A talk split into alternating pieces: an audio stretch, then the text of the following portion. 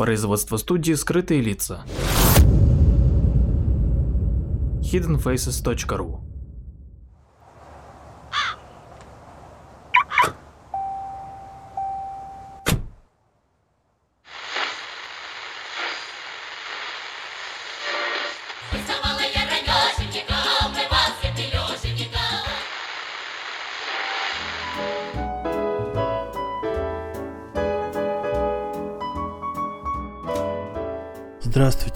Здравствуйте. Скрытые лица. И постоянная передача, которая называется «Эйлер в России». И сегодня такое продолжение выпуска, когда мы ездили в Торжок в гости к архитектору Николаю Львову. И если вы не уехали в Москву в прошлый раз, а остались в Торжке, то вам предстоит огромное путешествие по некоторым прекрасным местам вокруг Торжка. Ну, собственно, надо будет съездить в гости к Львову и посмотреть, что есть вокруг. Надеюсь, вы попили кофе, съели хороший завтрак, заправились под завязку, потому что на некоторых участках Торжокского района заправок нет, а ехать надо долго и много. Запаслись терпением, потому что дороги, конечно, ну, очень, скажем так, плохие в окрестностях Торжка. Ну и, конечно же, лучше закупиться какой-то такой простой едой, перекусоном, водой и так далее, потому что ну, не везде есть магазины, хотя есть, но на это тратить время как-то лишнее, наверное, будет. Значит, ну, естественно, раннее утро, только-только начало светать, и мы уже за рулем. Из Торжка я предлагаю съездить 10 километров буквально в такое место, которое называется Прутня. И там храм, и около этого храма находится могила Анны Петровны Керн, которая прекрасная была женщина своего времени, подруга Александра Сергеевича Пушкина. И, собственно, ей он посвятил не умирающие строки вечные. Одни строки «Я помню чудное мгновение, передо мной явилась ты, как мимолетное видение, как гений чистой красоты». Это все знают, а вторые строки – это в письме к одному своему другу он написал следующее. Цитирую недословно. «А, «Ты спрашиваешь у меня про две тысячи долга, а тем не менее не спрашиваешь про самое главное. А ведь я таки с Божьей помощью уеб госпожу Керн». То есть он ее долго там добивался, добивался, и, в общем, свершилось. Свершился секс эм, о чем он поспешил своему другу похвастаться. Замечательная была женщина, и, конечно же, в конце, как всегда, я советую и почитать про нее, и про Пушкина, и про их взаимоотношения, и так далее. Значит, посмотрев Прутню и могилу, мы направляемся в село Никольское. Но нужно обязательно проверить, потому что, по-моему, этих Никольских в Торжокском районе еще какое-то количество. И вот нужно проверить, потому что в навигаторе, в самом обычном, простом навигаторе, я не буду рекламировать, но он, по-моему, единственный, есть Никольская, в котором вот прям написано, что там усадьба Никольская Черенчицы. Это как раз вот усадьба Николая Львова. Ехать от Торжка 20 километров. Ну и, соответственно, где-то там 45 минут. Если выпал снег и дорога укатана, то все очень легко и просто, но главное аккуратно. Если снега нет, то там, конечно, яйма на яме сидит и колдобиной погоняет. Дорога ужасная, правда, и может занять не 45 минут, конечно, а все весь час и, может быть, даже полтора. Но оно того стоит.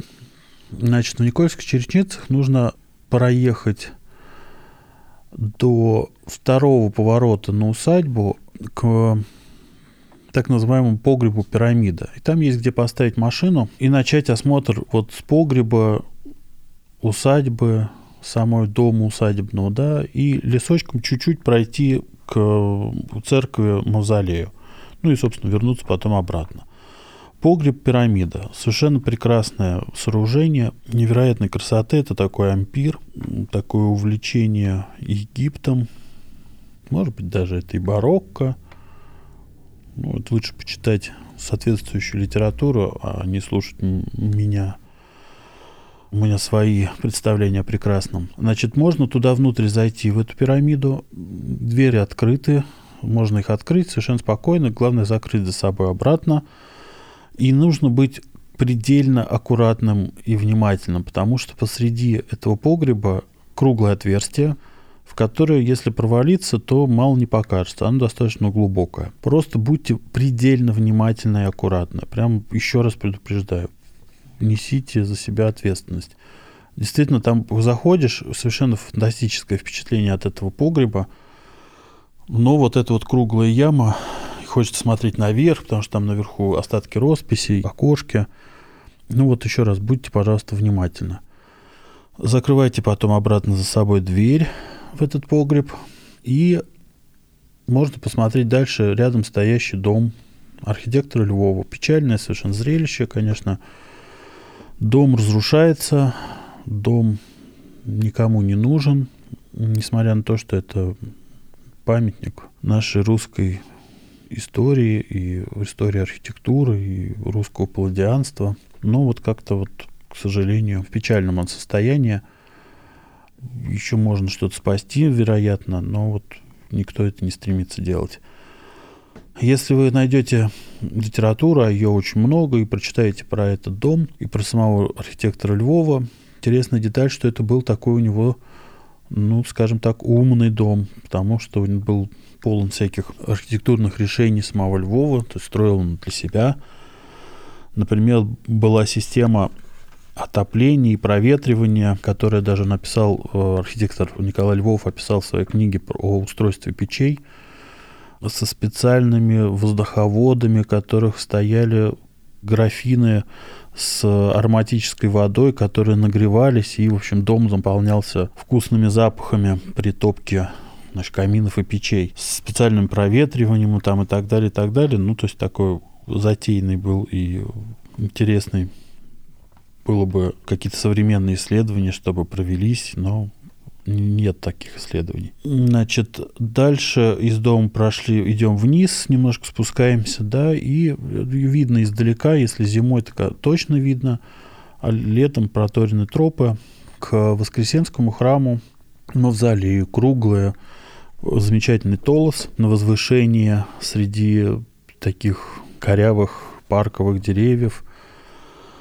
Полюбоваться можно, порисовать это, естественно, можно просто посидеть в тишине, подумать о вечном. Храм Мавзолей, потому что внизу под лестницей есть э, как бы помещение, в котором был похоронен и сам Львов, и его семья, и так далее, да можно это посмотреть, там, забравшись под лестницу, ну, там, не забравшись, там очень комфортный проход, и дверь заварена решеткой, вот через решетку эту можно посмотреть, что там внутри. Дальше я советую, ну, когда вы вернетесь, посмотрите этот храм, проехать еще несколько километров по этой ужасной дороге и в село, которое называется Арпачево. И там храм Казанской иконы Божьей Матери – с оригинальнейшей колокольней, такой похожий, наверное, скорее на, не то на минарет, не то на ракету. Но это тоже вот творение архитектора Львова, который есть история в переписке Львова с э, его другом Вильяминовым, который, значит, Львов оправдывает в шутливой, достаточно такой милой дружеской манере – оправдывает свое решение внутри церкви. Был иконостас сделан э, классический, и в качестве украшений были поставлены живые пальмы. Ну вот Вильяминову эта идея не очень нравилась, а Львов считал, что это было замечательно и прекрасно. Я немножечко сочетаю это письмо, значит, э, Вильяминову от Львова 17 августа 1791 года, город Арпачево. Чур не отпираться. Ты сказал мне однажды, мимоходом, увидишь, что я чертил иконостас Арпачьевской церкви из зелени, без столбов, без карниза, Как тебе, братец, не стыдно мешать такую дрянь с важной архитектурой твоей церкви? Я промолчал, вопреки моему обычаю, а сделал иконостас по-своему. Пальмы у меня поддерживают из их же ветвей сплетенную сквозную решетку, которая от оглашенных заграждает престол Бога мира. Несколько херувимов и сваями переплетенные их орудия защищают он и от рук недостойных, дозволяя, однако, глазу прелестью святыни проводить души их к покаянию. Такова была мысль моя, когда я сделал чертеж иконостаса. И верю теперь, что пучеглазое позлощение витиеватых крючков на одну только минуту, и то в невидальщину ослепляет, что действие он, онного мгновенно, и только над глазами, и что сердце и ум не прельщаются пустым блеском. От зелени при свечах ожидал я большего действия. Успех оправдал мое мнение, и умен я, что тебе не послушался. Верю теперь еще я более тому, что украшение уместно, и согласно с действием, для которого оно употреблено, бывает для всех приятно, и хотя не всякий точно отгадает мысль, употребивший го онное, но кто и не отгадает, тот скажет, что-то хорошо, а это уже и значит нечто.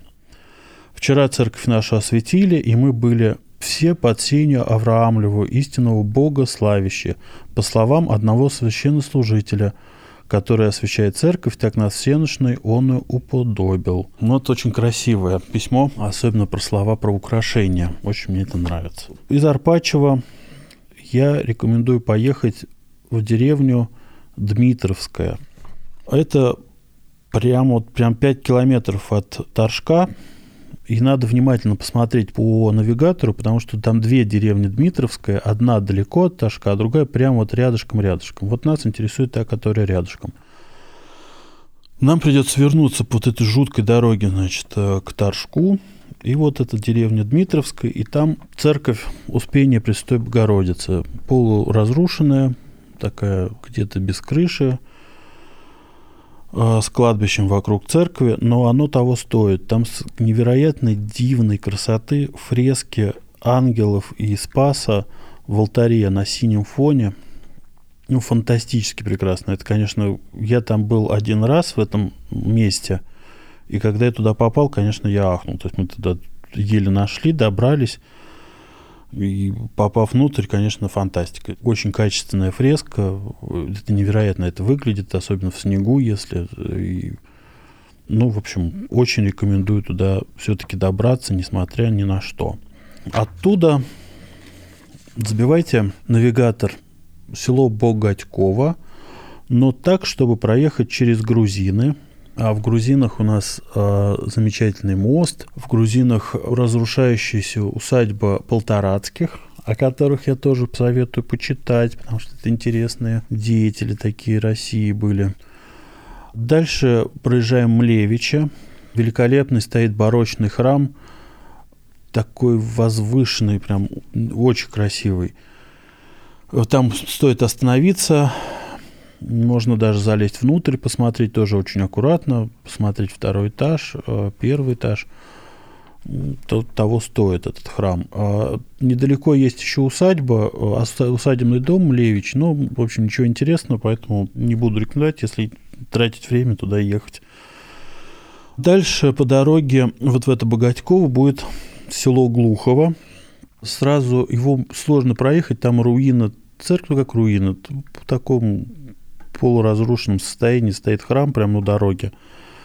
И вот около него, если остановиться, то вот с правой стороны будет поле, и в поле фантастической красоты палладианский флигель стоит э, такой классической архитектуры, такой, представь себе, чистое поле, оно может быть в снегу, это вообще фантастика. Это может быть распахано, черное, не знаю, может там в траве. Но, конечно, всегда это выглядит невероятно красиво и замечательно, этот флигель такой осколок империи. Привет нам из Рима, привет нам из Древней Греции, Палладио, Русская империя. И вот стоит такой флигель. Навевает много разных дум. Едем в Богатьково, а в Богатьково тоже осколок Русской империи, деревянная усадьба классическая деревянная усадьба с колоннами деревянными, домик. Таких было многие-многие тысячи, сейчас их, конечно, уже мало сохранилось.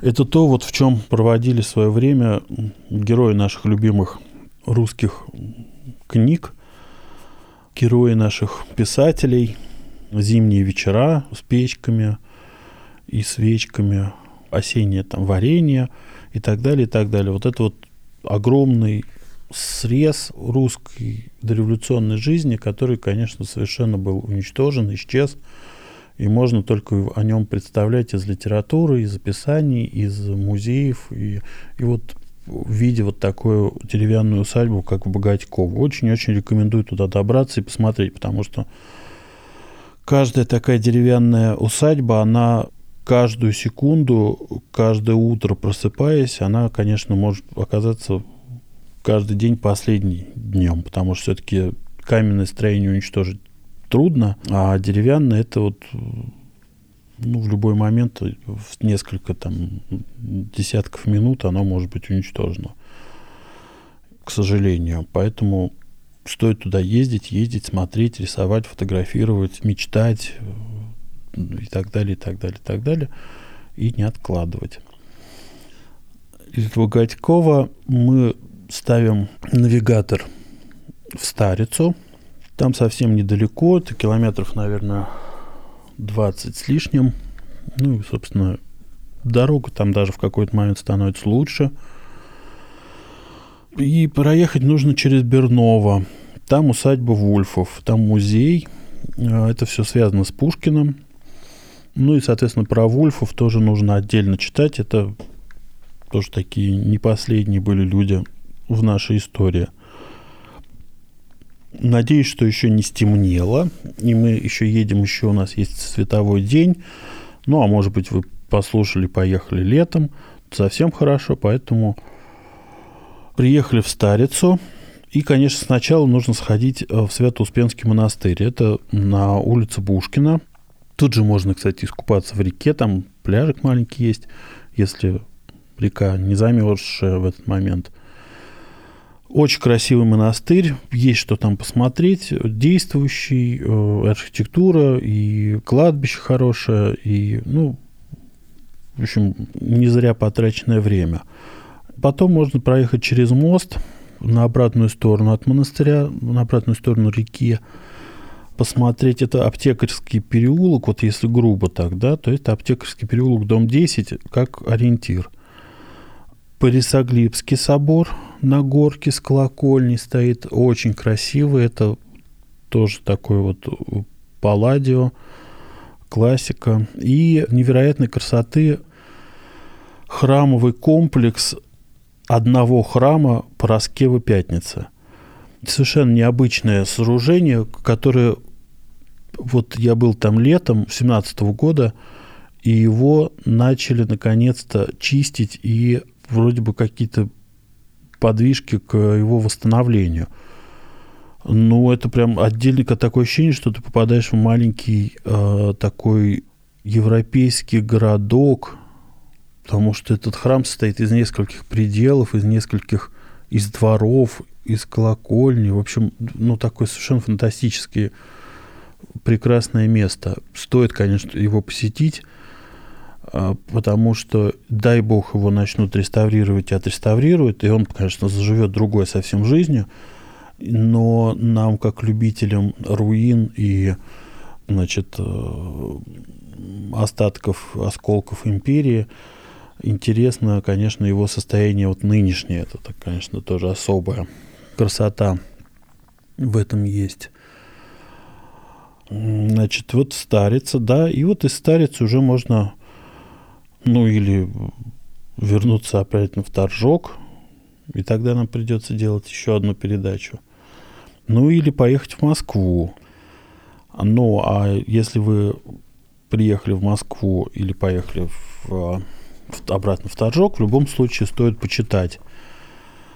Масса литературы есть по жизни и творчеству архитектора Львова. И в советское время были хорошие книги, издавались. И, и сейчас есть что почитать, и статьи в интернете, и так далее, и так далее. Естественно, всякий раз совет почитать Пушкина Александра Сергеевича и его стихи, в том числе стихи, посвященные Анне Петровне Керн, а также Пушкина письма к его друзьям, где он иной раз хвастался своими победами, в том числе и взятием Анны Петровны Керн. Почитайте про Полторацких, про Вульфов и почитайте, конечно же, историю о Старице, прекрасного русского города, который сохранился еще, еще не до конца разрушен. А, спасибо за внимание. Всего вам хорошего. До свидания.